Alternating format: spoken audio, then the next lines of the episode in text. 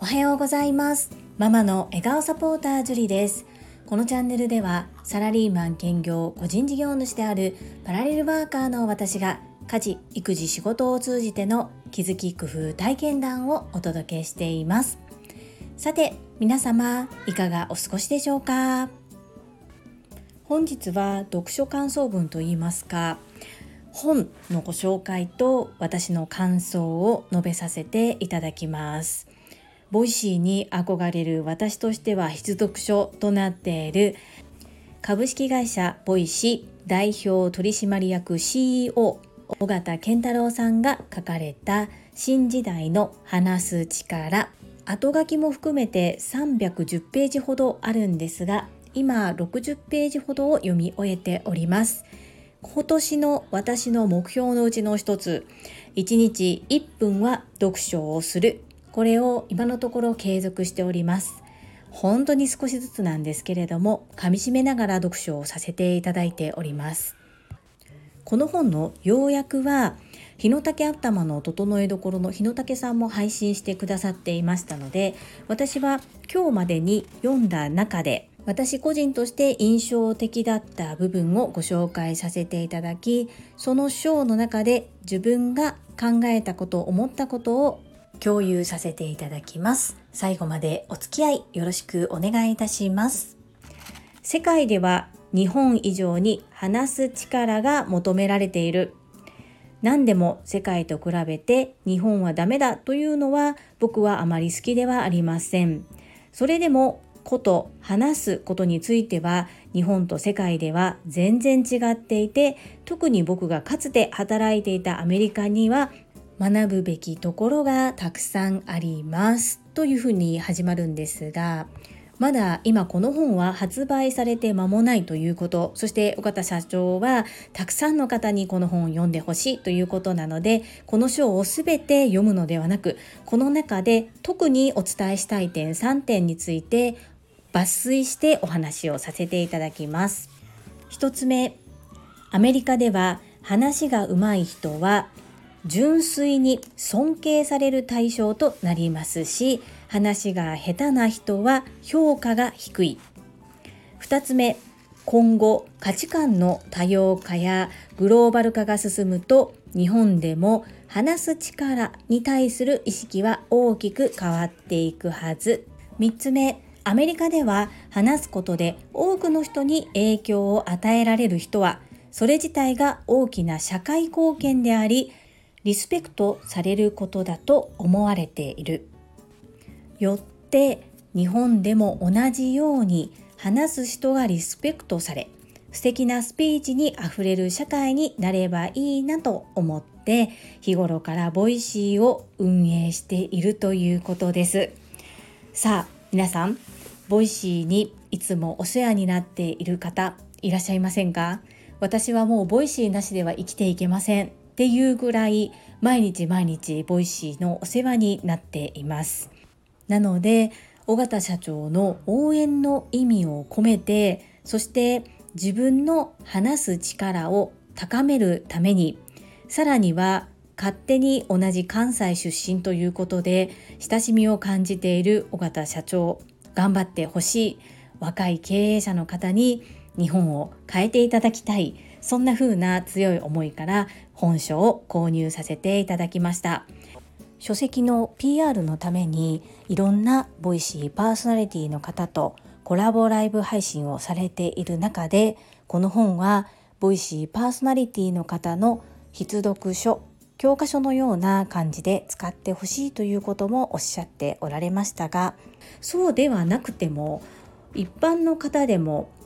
これは私も自分が読み終わったら息子にも読ませようかなと思っているぐらいなんですがとても分かりやすく書かれている本ですしさすが尾形社長だなと思うのがそのパーソナリティの方の紹介を QR コードでされておりそこを、まあ、QR コードで読み取るとその方のラジオに飛ぶことができるというね。そして新たな試みとして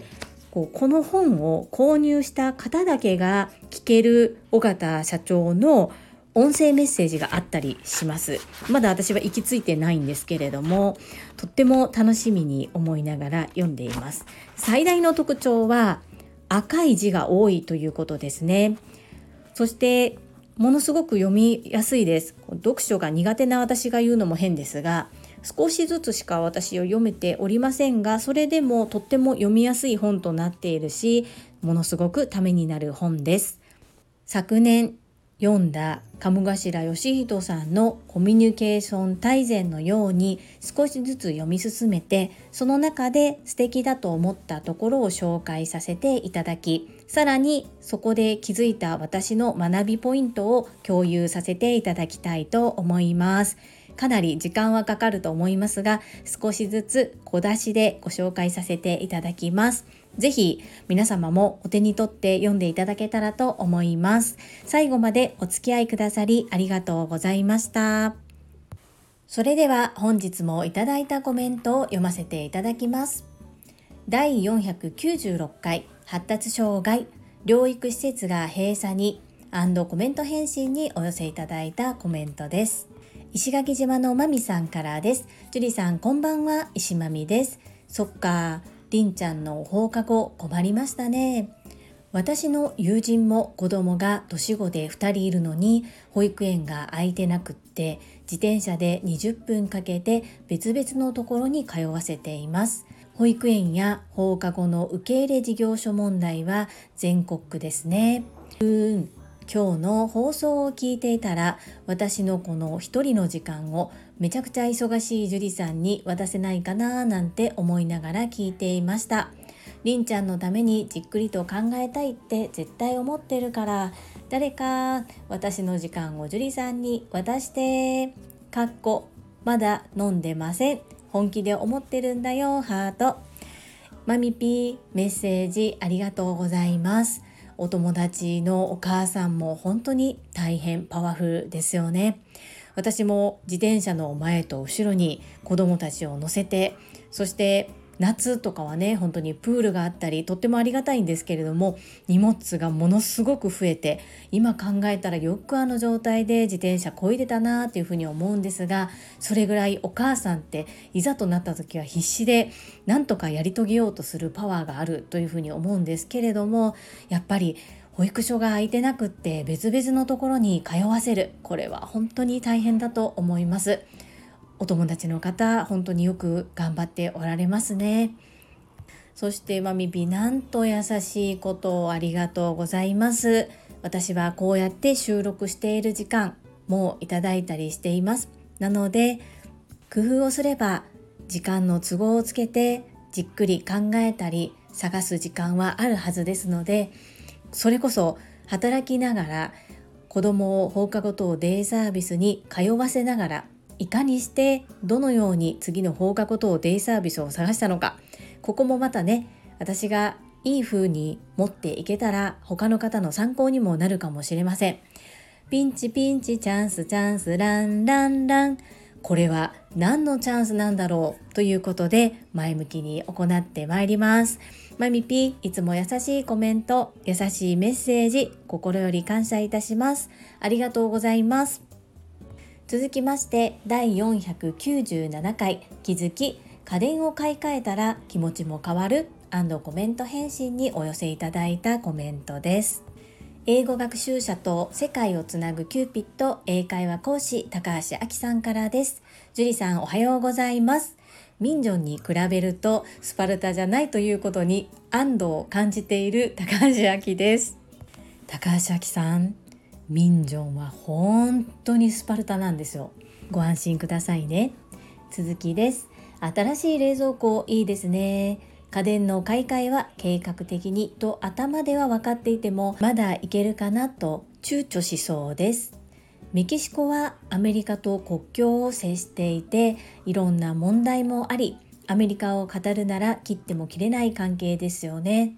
最近のアメリカは第二外国語にスペイン語を勉強する人が多いなぁと肌で感じているジュリスト会員5番でした。高橋明さんメッセージありがとうございます。このアメリカは第二外国語としてスペイン語を勉強する人が多いということはそれまではあまり多くなかったという肌感っていうことですよね。それまでは何語を第二外国語に学んでる方が多かったのでしょうか？ちょっと気になってしまいました高橋さんと高橋さんのスタンド FM でも構いませんしまた教えていただけると嬉しいです。急がないです。よろしくお願いいたします。続きましてテニバカさんからです。樹里さん物を大切にする習慣素敵ですね。これも朝倉先生の Voicy そして TSL で学んだことで樹里さんの持っているものが開花したいわゆる二次的な効果ですね。私も最近学ぶことで少しずつ人に感謝できるようになりました。学びってほんまに大事やなぁと実感します。要は最近洗濯物が乾きにくい。特にパーカーとスウェットが乾かない。どなたか乾く方法を教えてくださいと言いたかった会員番号3番のテニスの人でした。テニバカさんメッセージありがとうございます。使えるなら、まあ、ずっと使いたかったっていうのが本音ですよね。大きな買い物でもありますし。ですがやはり使ってる間に不調を、まあ、私たち人間が判断しても分かるような不調異音だったりとか急に暑くなったり、まあ、冷蔵庫でいうとあまり冷えなくなったりっていうことが、まあ、症状として出だしますよね。なってくると替え時かなというふうに思い出してそしてさらに不調が出だすとちょっとそろそろやばいかもしれないっていうふうに思って調べ出すっていうのが、まあ、我が家のスタイルでも皆さんほとんど同じ感じじゃないかなというふうに思ったりします。そしてそうですよね分厚いものなかなか乾きにくいですよね。ちなみに外に干されてますか？お家の中に干されていますか？パーカーを室内で早く乾かしたい時の干し方っていうのがあったのでちょっとお話ししてみますね。1パーカーをハンガーにかけてファスナーを閉じる。2物干し竿の端の方に寄せてかける。3フードを物干し竿の端にかぶせるようにしてかける。4真下からサーキュレーターで風を送り続ける。サーキュレーターの風によってパーカーが筒状に膨らんだままになる風が通り続けるため普通に干した時に比べて乾くまでの時間を大幅に短縮できるということで紹介されていました。いかがでしょうか？テニバカさんメッセージありがとうございます。続きましてかおりさんからです。樹里さんおはようございます。新しい冷蔵庫来たのですね。樹里さんやご家族の反応わかる気がします。だからこそ掃除をするとか身の回りを整えることが大切なんでしょうね。綺麗だと綺麗を維持したいと思うしそうでなければついついまあいっかと気が緩んだりという気持ちになったりするんでしょうね。今日から職場で本格指導する私にスイッチを入れていただきました。綺麗なお部屋、職場の維持、引き続き頑張ります。かおりさん、メッセージありがとうございます。そして、昨日からちょうど本格的にお仕事開始だったんですね。スイッチ入れて頑張るということですが、くれぐれもお体は気をつけてくださいね。応援しておりますので、頑張っていきましょう。かおりさん、メッセージありがとうございます。続きまして、上島愛さんからです。樹里さん、遅ればせながら、今年もよろしくお願いいたします。スタッフ同士の言葉遣いに残念だったとの感想に同感しました。ついつい自分もそうなっていることに気づくこともあり、気を引き締めるきっかけをいただきました。ありがとうございます。家電、特に冷蔵庫は存在感が大きいですよね。私も買い替えたくなりました。上島愛さん、メッセージありがとうございます。こちらこそ遅ればせながら今年もどうぞよろしくお願いいたします。本当にこのね同僚同士とかスタッフ同士との会話っていうのをお客様に聞かれてもこう不快な思いをしないような話し方っていうのは大切なのかなというふうに思います。今私が働いている職場ではあまりこう頻繁にお客様の出入りっていうのはないんですがそれでも気をつけるように心がけております。り新しい家電っていうのは気持ちがいいなっていうふうに思って毎日使うものだからこそやっぱりすごく嬉しいです。この初心を忘れずに大切に使っていきます。上島愛さんメッセージありがとうございます。続きましてゆうこれたかさんからです。少し嬉しそうにビールを飲む横顔がいい樹里さん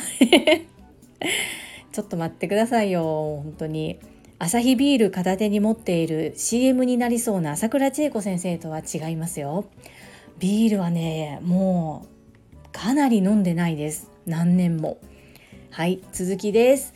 今日のお話は7つの習慣で言うと6つの習慣であるシナジーを作り出すに近いと思うよ。一つの行動からポジティブな化学反応を起こすってイメージだからね。例えば由布のラムーについてのコメントを面白おかしく読めるイズミーナが読み上げてくれるとより面白さが増すって感じかな。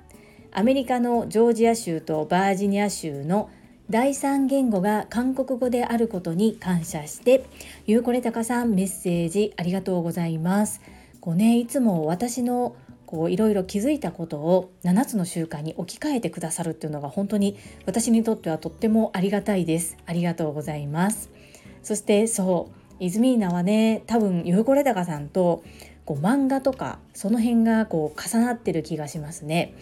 今お嬢様のことで手一杯であまりスタンド FM を聞けてないっていう風に言ってました。ですが絶対ズミーナは戻ってくると思いますので少しだけお待ちいただけると嬉しいです。春頃にはきっとねものすごくパワーアップして戻ってきてくれそうな気がしております。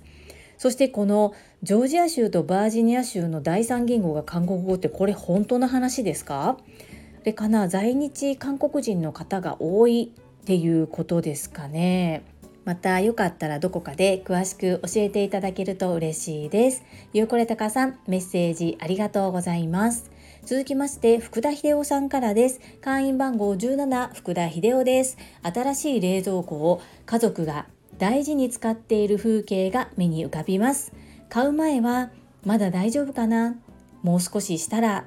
そんな風に先延ばしにしがちですがいざ新しいものが届くと買い替えてよかったと思いますよね。いつまでも活躍してくれるといいですね。以上です。アンニョン。福田秀夫さんメッセージありがとうございます。次男は一緒にこうね買い物にも行ったので冷蔵庫を購入して自宅に届くまでの数日間は今日届くの？今日届くの？ってすっごい楽しみにしてました。そして実際に搬入する時もものすごく興奮して搬入するスタッフの方がこうね本当に笑ってしまうぐらいめちゃくちゃ興奮していましてとっても楽しそうです。今もこれママ見てここ見てってよくいろいろと新しい冷蔵庫の違いっていうのを話してくれますね。本当に買い替えてよかったと思います。いつまでも活躍してくれるように丁寧に扱います。福田秀夫さんメッセージありがとうございます。アンニョン。続きまして坂井谷美智さんからです。樹里さん新しい冷蔵庫が届いていいですね。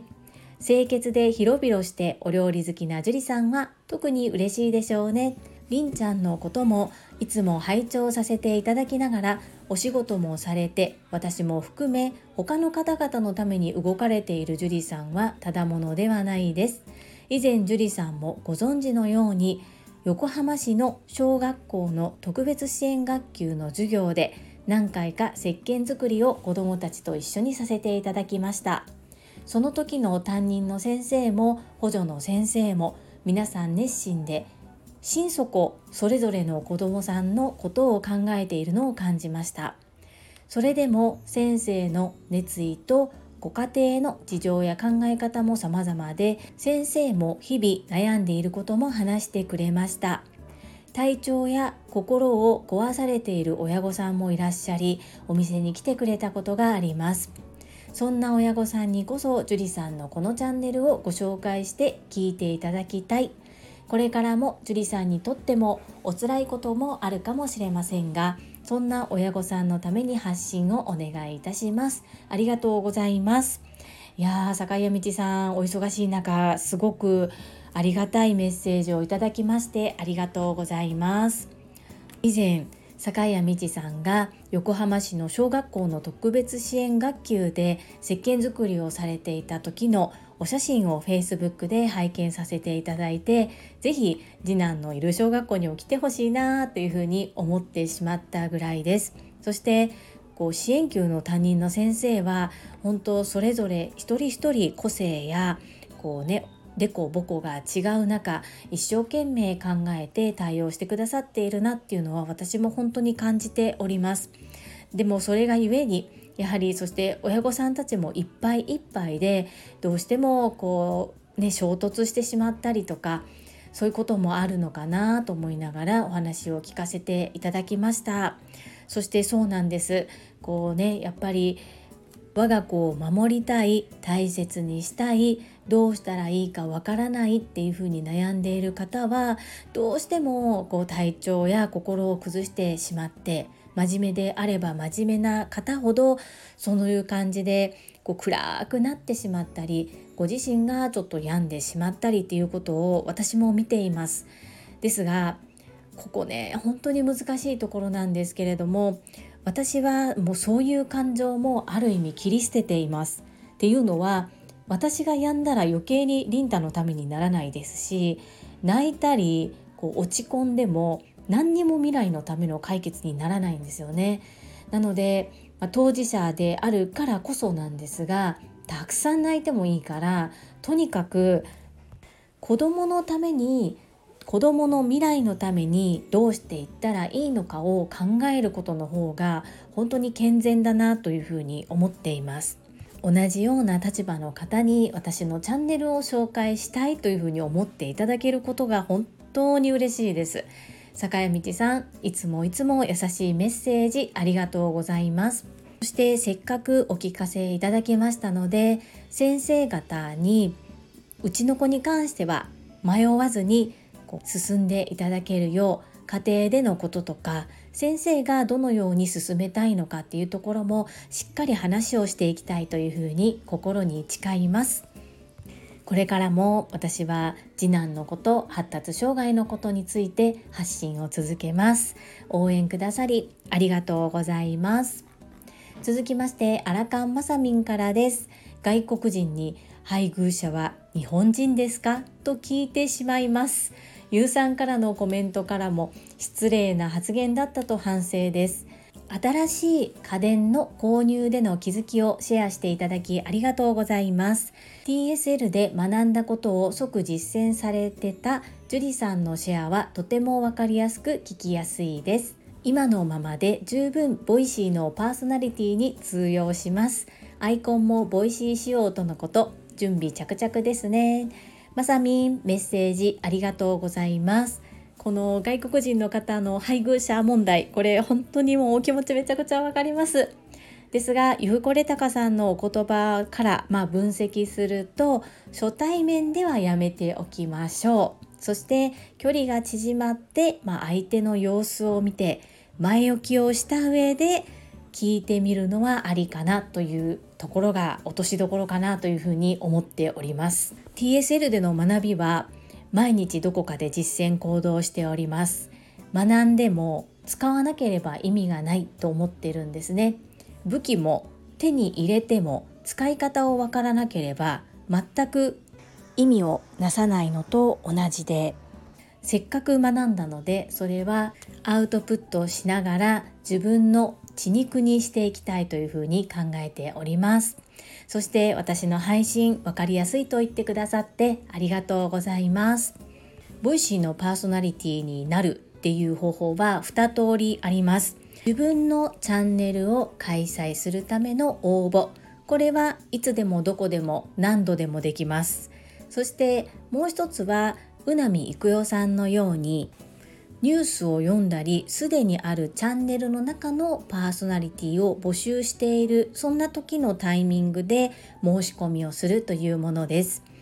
年末から年始にかけて応募がかかっていたのはこの後者の方ですね。藤井文子さんやラルファハルール山本さんも挑戦された応募ですね。私も今までちょっと皆さんの前ではお伝えしておりませんでしたが1月6日が最終日だったんですけれども本当に日付変わるか変わらない手前ぐらいのギリギリに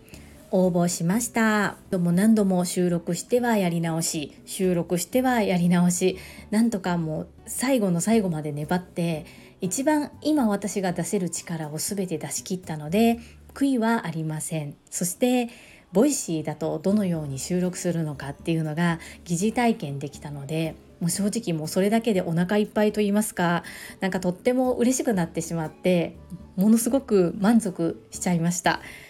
そんなチャンスいただけただけでも本当にありがたいなというふうに思っています。そしてものすごく学びが多かったです。結果発表はまだですが OK でもダメでもまたこちらの方でご報告させていただきますね。まさみん、いつも応援ありがとうございます。そして配信聞きましたよ。すごい挑戦をされるんですね。私は今度はどういう形でまさみん勝手に応援企画をしようか今一生懸命考えているところですのでそちらも楽しみにしておいてくださいね。まさみんメッセージありがとうございます。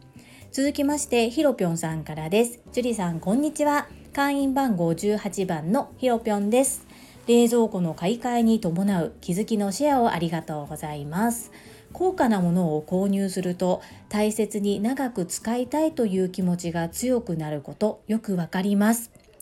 初心忘れるべからず。これからもずっと大切に使い続けてくださいね。ところで樹里さん前の冷蔵庫は15年以上使い続けたのですよね。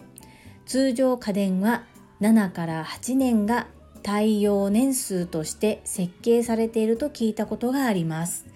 それを考えると2倍以上使い続けたことになりますので前の冷蔵庫も同じように大切に使われていたのですね。ご家族のものを大切に使う習慣に脱帽です。ひろぴょんさんメッセージありがとうございます。そうなんですよ。冷蔵庫15年でそして洗濯機が12年なので本当に我が家の初期導入の家電はものすごく頑張ってくれたなと思います。本当に洗濯機に関して言うと2人とも保育園児だったので1日にこうね2回3回回してることも多くよく頑張ってくれたなというふうに思います。そして最近の家電はそう7から8年ぐらいというふうに言われているっていうのも私も聞いたことがあります。なので本当に2倍使い続けたということでよく頑張ってくれたなというふうに思っています。これからも大切に使い続けます。ひろぴょんさんメッセージありがとうございます。はい。いただいたコメントは以上となります。本日も皆様たくさんのいいねやコメントをいただきまして本当にありがとうございます。とっても嬉しいですし心より感謝しております。ものすごく励みになっております。本当にありがとうございます。最後に一つお知らせをさせてください。タレントのエンタメ忍者みやゆうさんの公式 YouTube チャンネルにて私の主催するお料理教室ジェリービーンズキッチンのオンラインレッスンの模様が公開されております。動画は約10分程度で事業紹介自己紹介もご覧いただける内容となっております。概要欄にリンクを貼らせていただきますのでぜひご覧くださいませ。それではまた明日お会いしましょう。素敵な一日をお過ごしください。ママの笑顔サポータージュリでした。